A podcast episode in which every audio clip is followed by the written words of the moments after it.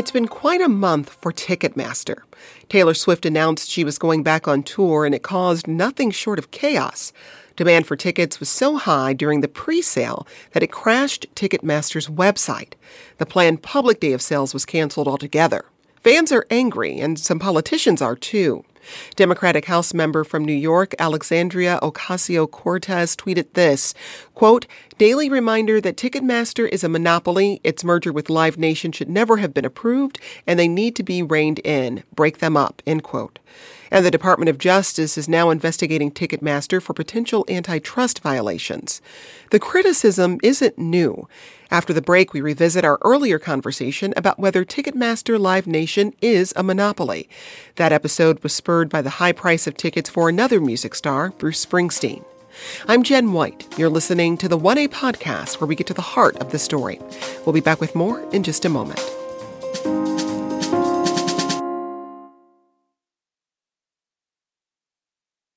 Springsteen tickets went on sale. I pre registered so that I can get into the queue so that I can buy my tickets. When it was finally my turn to purchase the tickets, the tickets were the minimum $800 for one ticket. I couldn't afford it, and I know people that could afford to buy the tickets and refused to because of the exorbitant fees that they're charging for tickets. Uh, Springsteen's supposed to be the man of the people. I don't see that. He should have done something completely different. I'll never go to another concert again. Tickets for the 2023 Bruce Springsteen and the E Street Band North American Tour went on sale in late July. But soon after, negative headlines started popping up as Springsteen fans discovered tickets to the Man of the People cost up to 5000 bucks a pop. The reason? Ticketmaster's dynamic pricing model. Dynamic pricing sets prices based on demand. The more people in line, the more the tickets cost. It's the latest controversy for Ticketmaster, who in 2010 merged with venue operator Live Nation. Fans and music industry insiders say both companies now have an effective monopoly over the events industry. That means high prices, lots of service fees, and even accusations of venue blacklisting. Here to talk about it is Diana Moss. She's an economist. Diana is also president of the American Antitrust Institute. Also with us is Joe Berchtold, the president and chief financial officer of Live Nation, which operates Ticketmaster. Joe, Diana, thanks for joining us. Let's get started. Bruce Springsteen's manager gave a statement to the New York Times explaining their decision to use Ticketmaster's dynamic pricing for the tour. It reads, quote, In pricing tickets for this tour, we looked carefully at what our peers have been doing. We chose prices that are lower than some and on par with others.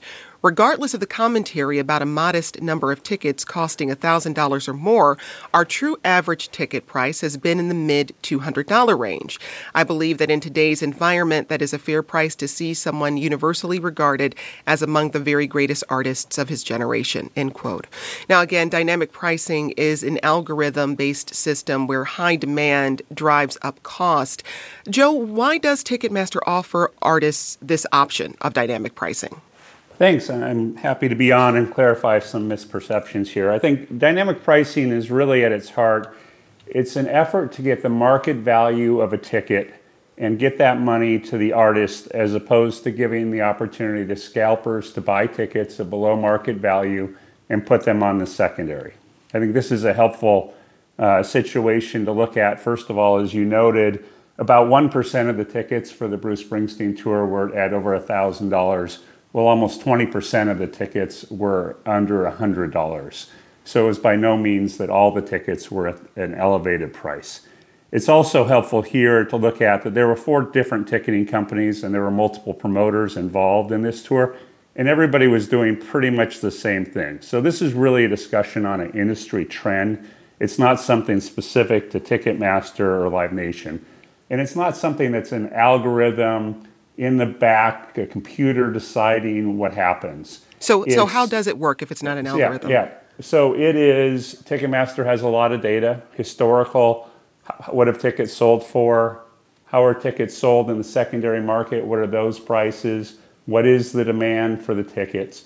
It has a number of dashboards that it uses, and it provides that data real time to artist representatives to help them understand what is the demand for these tickets and what is the pricing potential for the artist to get the money. How do so you make end, the decision about how to price the tickets? Is that the artist's decision, or does yeah, Ticketmaster drive that no, process? That is, no, that is the artist's decision.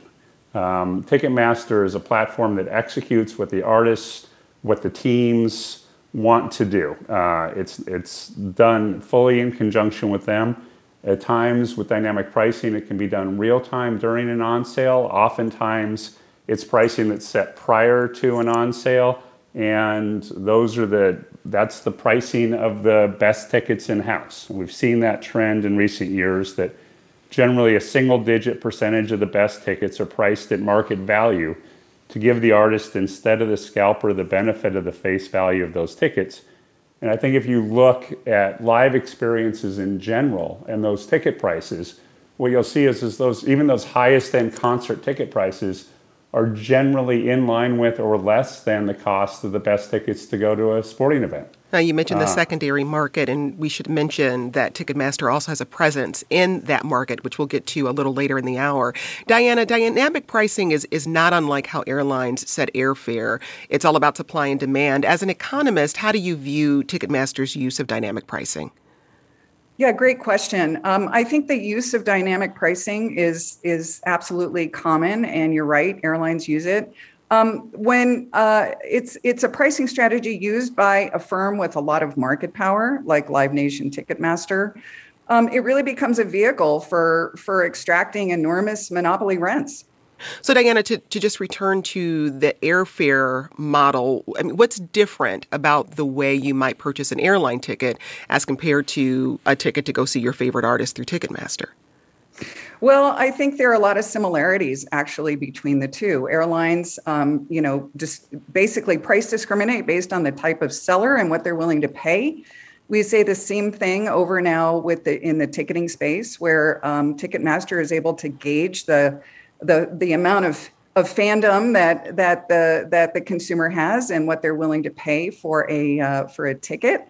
Um, the problem is when you don't have competition to discipline prices in the market from other ticketing platforms in the at least in the primary market then uh, really the sky's the limit for for dynamic pricing and it really can amount to price gouging where a monopolist extracts a lot of that uh, from the consumer and uh, without competition, uh, we'll see that uh, practice uh, used more and more to the detriment of fans and consumers. We asked you to share your experiences with Ticketmaster with us, and here's some of what you had to say. Ticketmaster has absolutely ruined the experience of live music for me. This past summer, uh, tickets to see Kendrick Lamar, just the baseline one ticket was 250 plus fees. So for uh, two people, that'd be you know, close to six, six fifty, seven hundred dollars maybe. I used to go to a lot of small local venues around California. Great experiences. But as Ticketmaster becomes more and more prominent, shows that I would have gone to for ten bucks now sell for twenty five dollars and then not to mention the insane processing fees.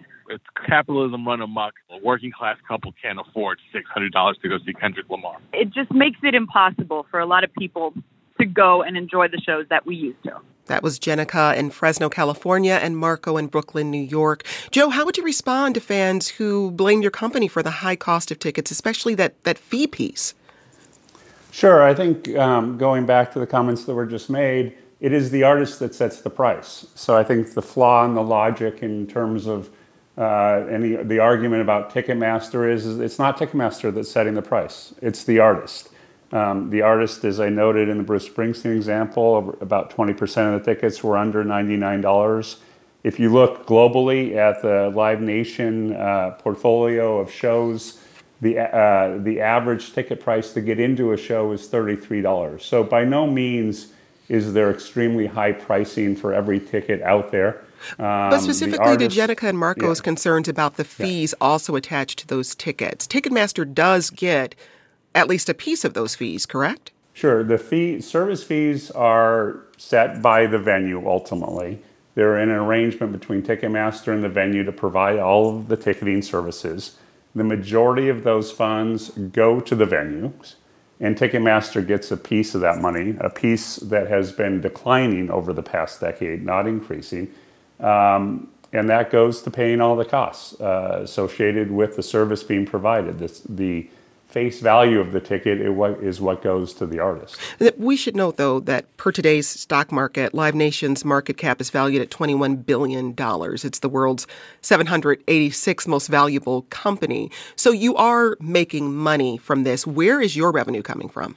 No, absolutely. We make revenue uh, on a variety of sources. We uh, promote the concert, so we work with the artists generally an arrangement where we guarantee the artist an amount of money for performing the show, and then anything over that is split 90% to the artist, 10% to us. So we get a piece through that. Um, we do make a profit on the tickets. Uh, the majority of the service fee, as I said, goes to the venue, but we do get a piece of it. And we also work with brands on an advertising basis that are looking to connect with music fans either through our online platform or through all of the shows that we put on. And we're very proud that we've grown this business over the past decade. Uh, we've more than doubled the number of shows that we put on. We've increased our fan base from 40 million fans to over 100 million fans this year, continuing to bring more live music to more fans globally. Diana, I'd love for you to give us a, a, quick econ lesson. Ticketmaster and Live Nation merged in 2010, and you say that makes them a monopoly. We'll get into why, but first, what are monopolies and why are they harmful? Sure. So monopolies are firms that have a significant share of the market, you know, a big market share, probably anything north of about 60%.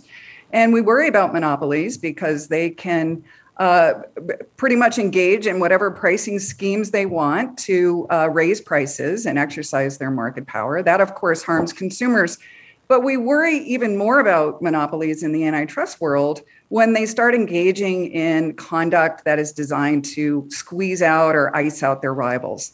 Uh, such as secondary uh, uh, participants in the secondary market, ticket resellers.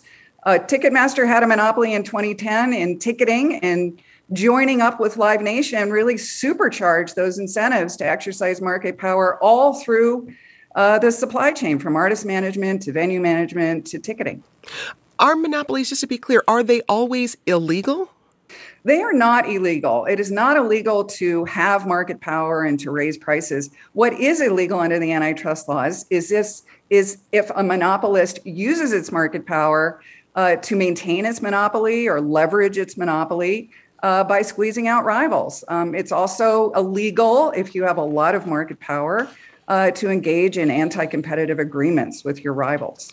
Joe, uh, would you respond to Diana's assertion that Live Nation is a monopoly? Sure, I'd be happy to. First of all, just using the definition of over 60% market share, neither Ticketmaster nor our concert business have market share over 60% um, in terms of ticketing of live events throughout the U.S. or in terms of the overall concert promotion business. What is your market share? Sec- uh, I think we'd probably estimate it to be in the 20s to low 30s. So that's just um, an that's just an estimate. You don't have a, a strong no, number. We, no, we don't have an exact number. But secondly, I think when you talk about market power, a few things. First of all, when you look at our role in the industry, as I noted earlier Ticketmaster renews its venues uh, agreements every three to five years. And over the past decade, what we've seen is every time Ticketmaster renews one of those venue agreements, the venue gets a higher portion of the service fees of the revenues that Ticketmaster collects on the tickets, which would be an indication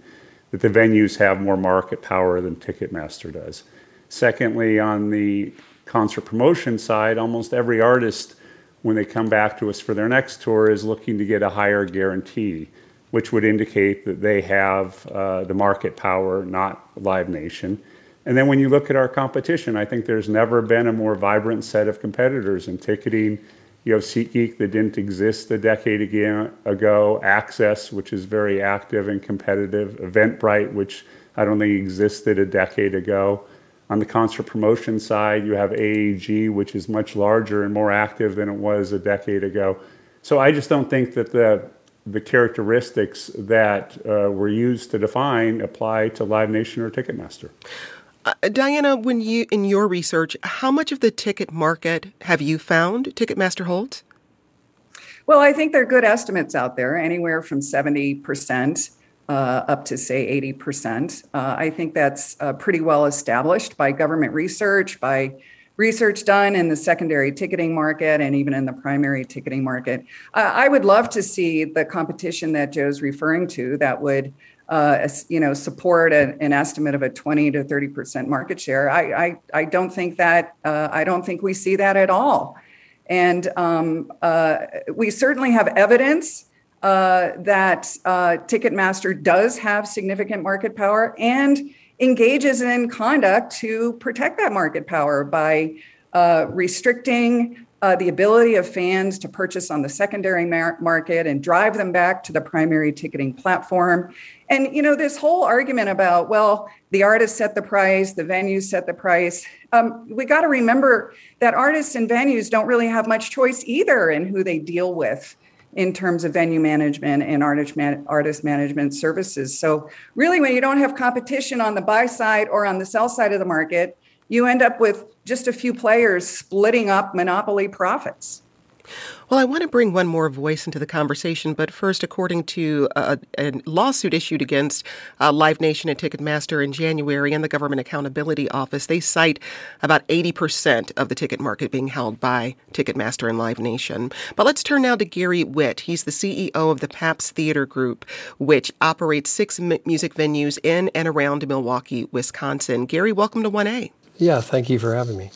Gary, according to that 2018 Government Accountability Office report, Ticketmaster controlled at least 80% of live venue ticket sales, but not at your venues, though. You've made the choice not to use Ticketmaster as your ticket selling platform. Tell us why. Well, we, we began our business uh, with the process in mind of not just trying to sell tickets, but instead to try to develop community.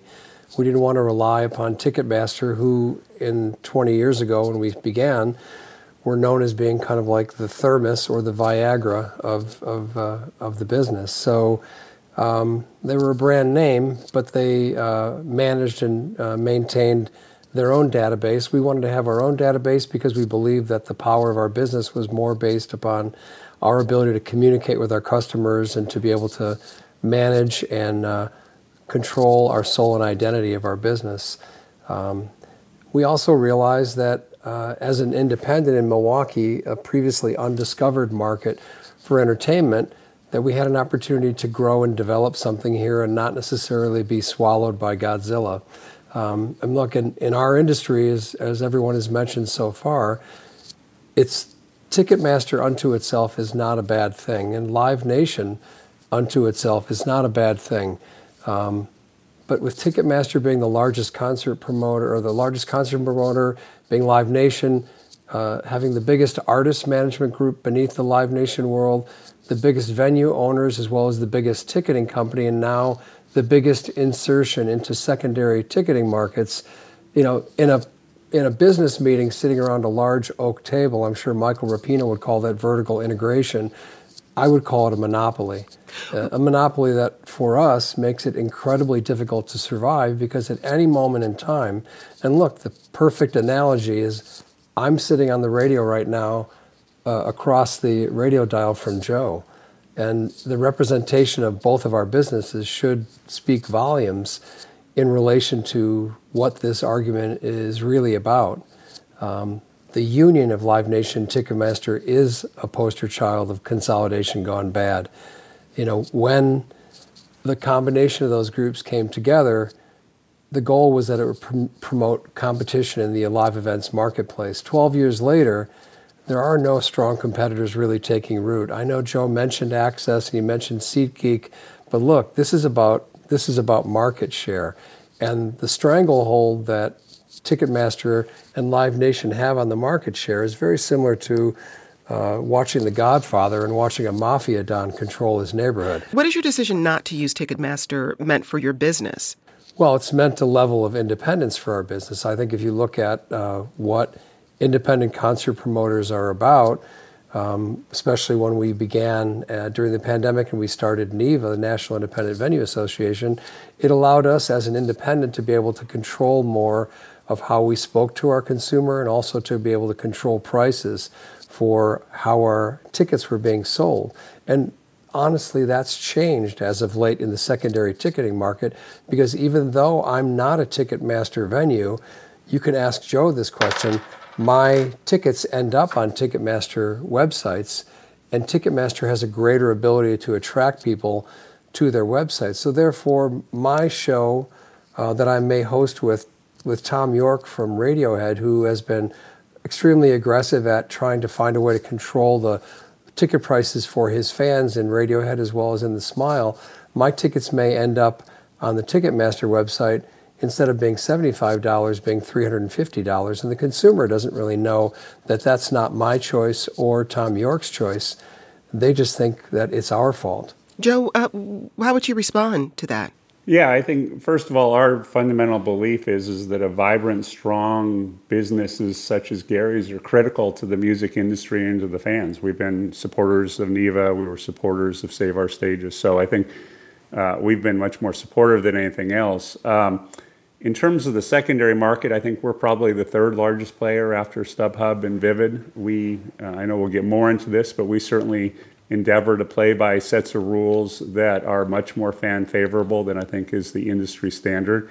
And we're actually advocates and supportive of allowing the artists and the promoters to have tools that if a band like Radiohead wants to play his building, they have the ability to say these tickets can only be sold to fans and shouldn't be allowed to be resold on the secondary market. If that's the artist and promoter decision, then we stand by it and we wouldn't list those tickets. But what, what um, process do you have in place to ensure those tickets don't end up on your site? Because it, what I hear Gary saying is that they actually end up there, regardless of what the artist wants or their venue wants. Yeah, well, in, in the United States, the way the secondary market is set up and, and is allowed is, is that if somebody buys tickets on the primary marketplace and they make the decision they want to resell them, uh, they generally can resell them on the secondary marketplaces, StubHub, Vivid, um, SeatGeek, Ticketmaster, and so on, and they can list those tickets to be resold, and, and there are not restrictions from doing so. In some cases, you're allowed to uh, have the artist and the promoter decide that they don't want those tickets to be resold, they want to make them non transferable and we're supportive of the artist and promoter having the control and ability to do that to make sure the tickets stay with just the fans. And not with scalpers that are looking to buy tickets solely they, so they can get the arbitrage on the value uh, that they could sell in the secondary relative to what they pay in the primary. So, it, what I hear you saying is it's incumbent upon the artist and the venue to say these tickets are non-transferable, and that would prevent them from ending up on Ticketmaster. Uh, yeah, in in most jurisdictions where it's allowed. In some states like New York, they don't allow the artist and the promoter to have that ability to make sure that the tickets are going to fans. Gary, has that been your experience? Well, I think it. I think you have to go to great lengths to try to find ways to get Ticketmaster to take your tickets off of their website. I've experienced in the last 12 years or so multiple times back in the beginning when Ticketmaster began began actually uh, listing secondary uh, market tickets on the website, and we had to have attorneys threaten to sue at that time, and they did pull our tickets off. But then when Ticketmaster renewed their effort to go into the secondary market, um, that changed. And of course, my tickets for almost all of my shows are ending up there. I mean, you have to understand the power that Ticketmaster has as a brand, which is great for them and sad for them because it's not as if you're walking around seeing people wearing Ticketmaster t-shirts. I mean, I'm sorry, Joe, but the reality is is that Ticketmaster's brand level ranks just slightly above your local cable company in popularity. And the, the problem is, is that that impacts and harms our business as well. I mean, look, the shafting of consumers of all these fees that are added on in the secondary market ended up feeding one of the largest CEO pay packages ever recorded for a, a CEO. Michael Rapino made $70.6 million in 2017. To put it in normal terms, the average employee at Live Nation makes $24,000 a year. That's a CEO to worker ratio of 2893 to 1. Put it another way, it takes 41 minutes for Michael Rapino to earn the average worker's annual wage. Uh, Joe, I want to give you a chance to respond to that. Um, I'm not sure which part to respond to. Um, again, we understand that part of the role that Ticketmaster's plays is taken in the industry over many years, many decades, is it's the one that gets blamed for a lot of things. It gets blamed for high ticket prices, as we've heard today, even though those ticket prices get set by the artists uh, or the sports teams. It gets blamed for service fees even though those service fees uh, uh, are largely going to the venues that it serves. It gets blamed for tickets going into the secondary market, even when those tickets get into the secondary market through unscrupulous activities by scalpers that violate the law to get those tickets and then resell them on a range of secondary sites. So we understand that historically Ticketmaster has been blamed for a lot of things. I want to get to a lawsuit that was filed in January. It alleges that Ticketmaster violated a consent decree with the Department of Justice that was put in place when the company merged with Live Nation in 2010. And the lawsuit says Live Nation withheld tours from venues that don't use Ticketmaster. Diana, what more can you tell us about that lawsuit? Sure. So that lawsuit was brought by the DOJ. Um, it actually wasn't uh, a lawsuit. They were reopening what's called the settlement in the original merger of Live Nation and Ticketmaster. And that merger back in 2010 resulted in a lot of conditions that the company would have to adhere to to prevent. Uh, you know, behavior that would uh, squeeze out smaller rivals, either in the primary or even in the secondary ticketing market, and venues that don't use Ticketmaster's platform. And what they found over the, the last 10 years was that uh, Ticketmaster was violating the the terms of that government consent decree, and there there were six concert venues anonymously uh, listed in the uh, in the um, government's uh, motion that basically attested to being threatened if they did not take Ticketmaster uh, Ticketmaster services. Um, uh, being harassed if they did not take Ticketmaster services. So that's hard evidence, Jen, on, on what Ticketmaster has been doing or did over the last 10 years to, uh, to maintain its monopoly now that it's vertically integrated all the way from artist management to, uh, to promotion through venue management and, and ticketing. We'll be back with more in just a moment. Remember to connect with us. Find us on Twitter at 1A.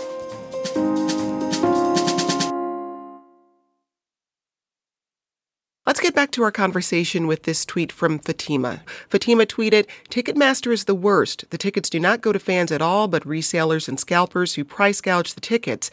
Tickets have been listed for thousands of dollars. That is horrendous. Most scalpers are Ticketmaster themselves who take advantage of fans in the monopoly now.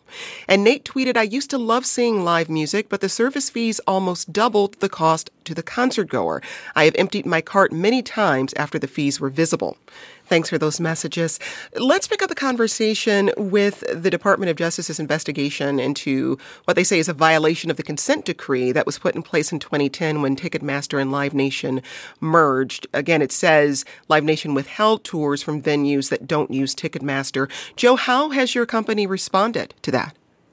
Yeah, I think context is important here. Uh, over the decade involved, we Ticketmaster had over 5,000 different venue negotiations. Live Nation Concert put on several hundred thousand concerts.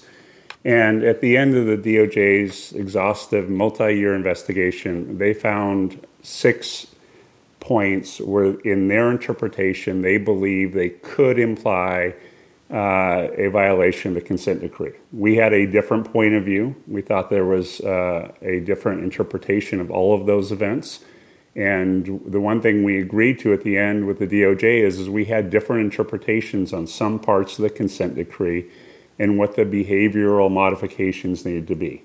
So it was a very simple discussion that was let's just extend the consent decree. Let's clarify what is and what isn't allowed Let's have an ongoing monitoring situation so there's a regular dialogue to make sure there's no ambiguity and everybody stays aligned and we have no interest in violating the consent decree. Uh, uh just to be basically, clear, basically, I, the consent decree says we can't retaliate against the venue for not using ticketing or threaten them in any way. So and you said you said behavioral modifications. You said behavioral modifications. Yes. Do you mean policy changes?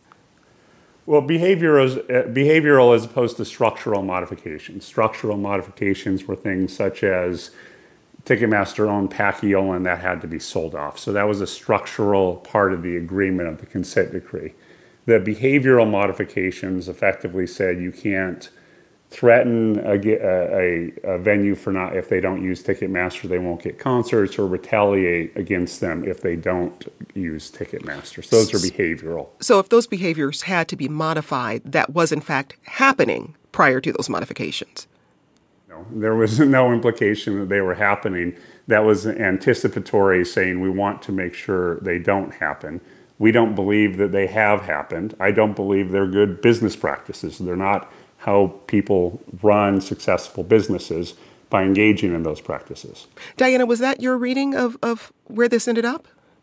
Um, a- actually, not. Um, we were very critical of the DOJ's move in early 2020 to simply leave the existing um, uh, conditions in place uh, that prevented uh, discrimination by Ticketmaster against secondary uh, services, uh, uh, reselling services. Um, clearly, those did not work. They had evidence from six concert venues that they that Ticketmaster had violated the terms of that consent decree, and it was a prime opportunity for the Department of Justice to take a different pathway, which would have been to either uh, uh bring a monopolization case to break with a breakup remedy, or to go back and reevaluate the merger uh, with an eye uh, to taking a stronger remedy, which would have been a breakup. So, you know, a, a, big missed opportunity to to really enforce the laws strongly and to deliver benefits to consumers from from more competition. Gary, I'd love to hear from you what action would you like to see on the state or federal level to keep your industry competitive. Well, uh, it, I, there's a lot of uh, there's been a lot of you know bashing going on here of, of Ticketmaster and talking about fees and, and things and I do want to state that there's nothing wrong with Ticketmaster and there's nothing wrong with Live Nation. It's really the monopolistic control of the entire business that is a problem. That's the issue that you need to see addressed. I mean, this is about what a monopoly does to community businesses, squeezing them out, uh, you know, creating just a uh, one farm that grows everything mentality. And look at what kind of harm that's going to be doing to artist development for the future. That'll resonate 50, 60, 100 years from now. Where would the Eagles have been, or where would Elton John have been if their career was controlled by one group who demanded they play in one set of venues? I mean, look, it's important to note that the record industry barely exists today in the world of, of promoting and building an artist. Almost the entirety of that effort is put into the hands of agents and promoters like us and like Live Nation and managers at this point in time. So there's a tremendous amount of control there. And it's the same kind of control that you feared was happening to radio that stopped you from being able to hear local radio and music explode regionally. It became controlled nationally, and all of a sudden, one guy was deciding what song everyone would listen to or the other example, one song by the Dixie Chicks that no one could listen to anymore because it wasn't in favor of one side of the government. The monopoly has to be examined. I think the DOJ is stating that by their continual review of this. And I think it's just important overall for consumers because it isn't about my business necessarily. It's really more about the the third grade version of me that was a fan that went to bed at night sleeping on a radio listening to my favorite song who couldn't wait to stand in line to get tickets and it's what happens with the algorithm that allows those people to completely lose control and they're in the grips of the algorithm and they have no control of what happens to them with their destiny of actually seeing the show that they'd like to see.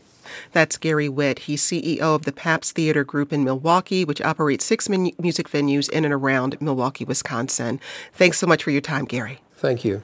Now let's bring one more voice into the conversation. New York State Senator James Skoufis felt that the way we've heard from a lot of you today. He's a Democrat representing the Hudson Valley, and he joins us now. Senator Skoufis, welcome to the program. Pleasure to be here. Thanks. So, you're behind several major reforms on ticket sales that passed into law in New York this summer. Let's start with all in pricing. What is that?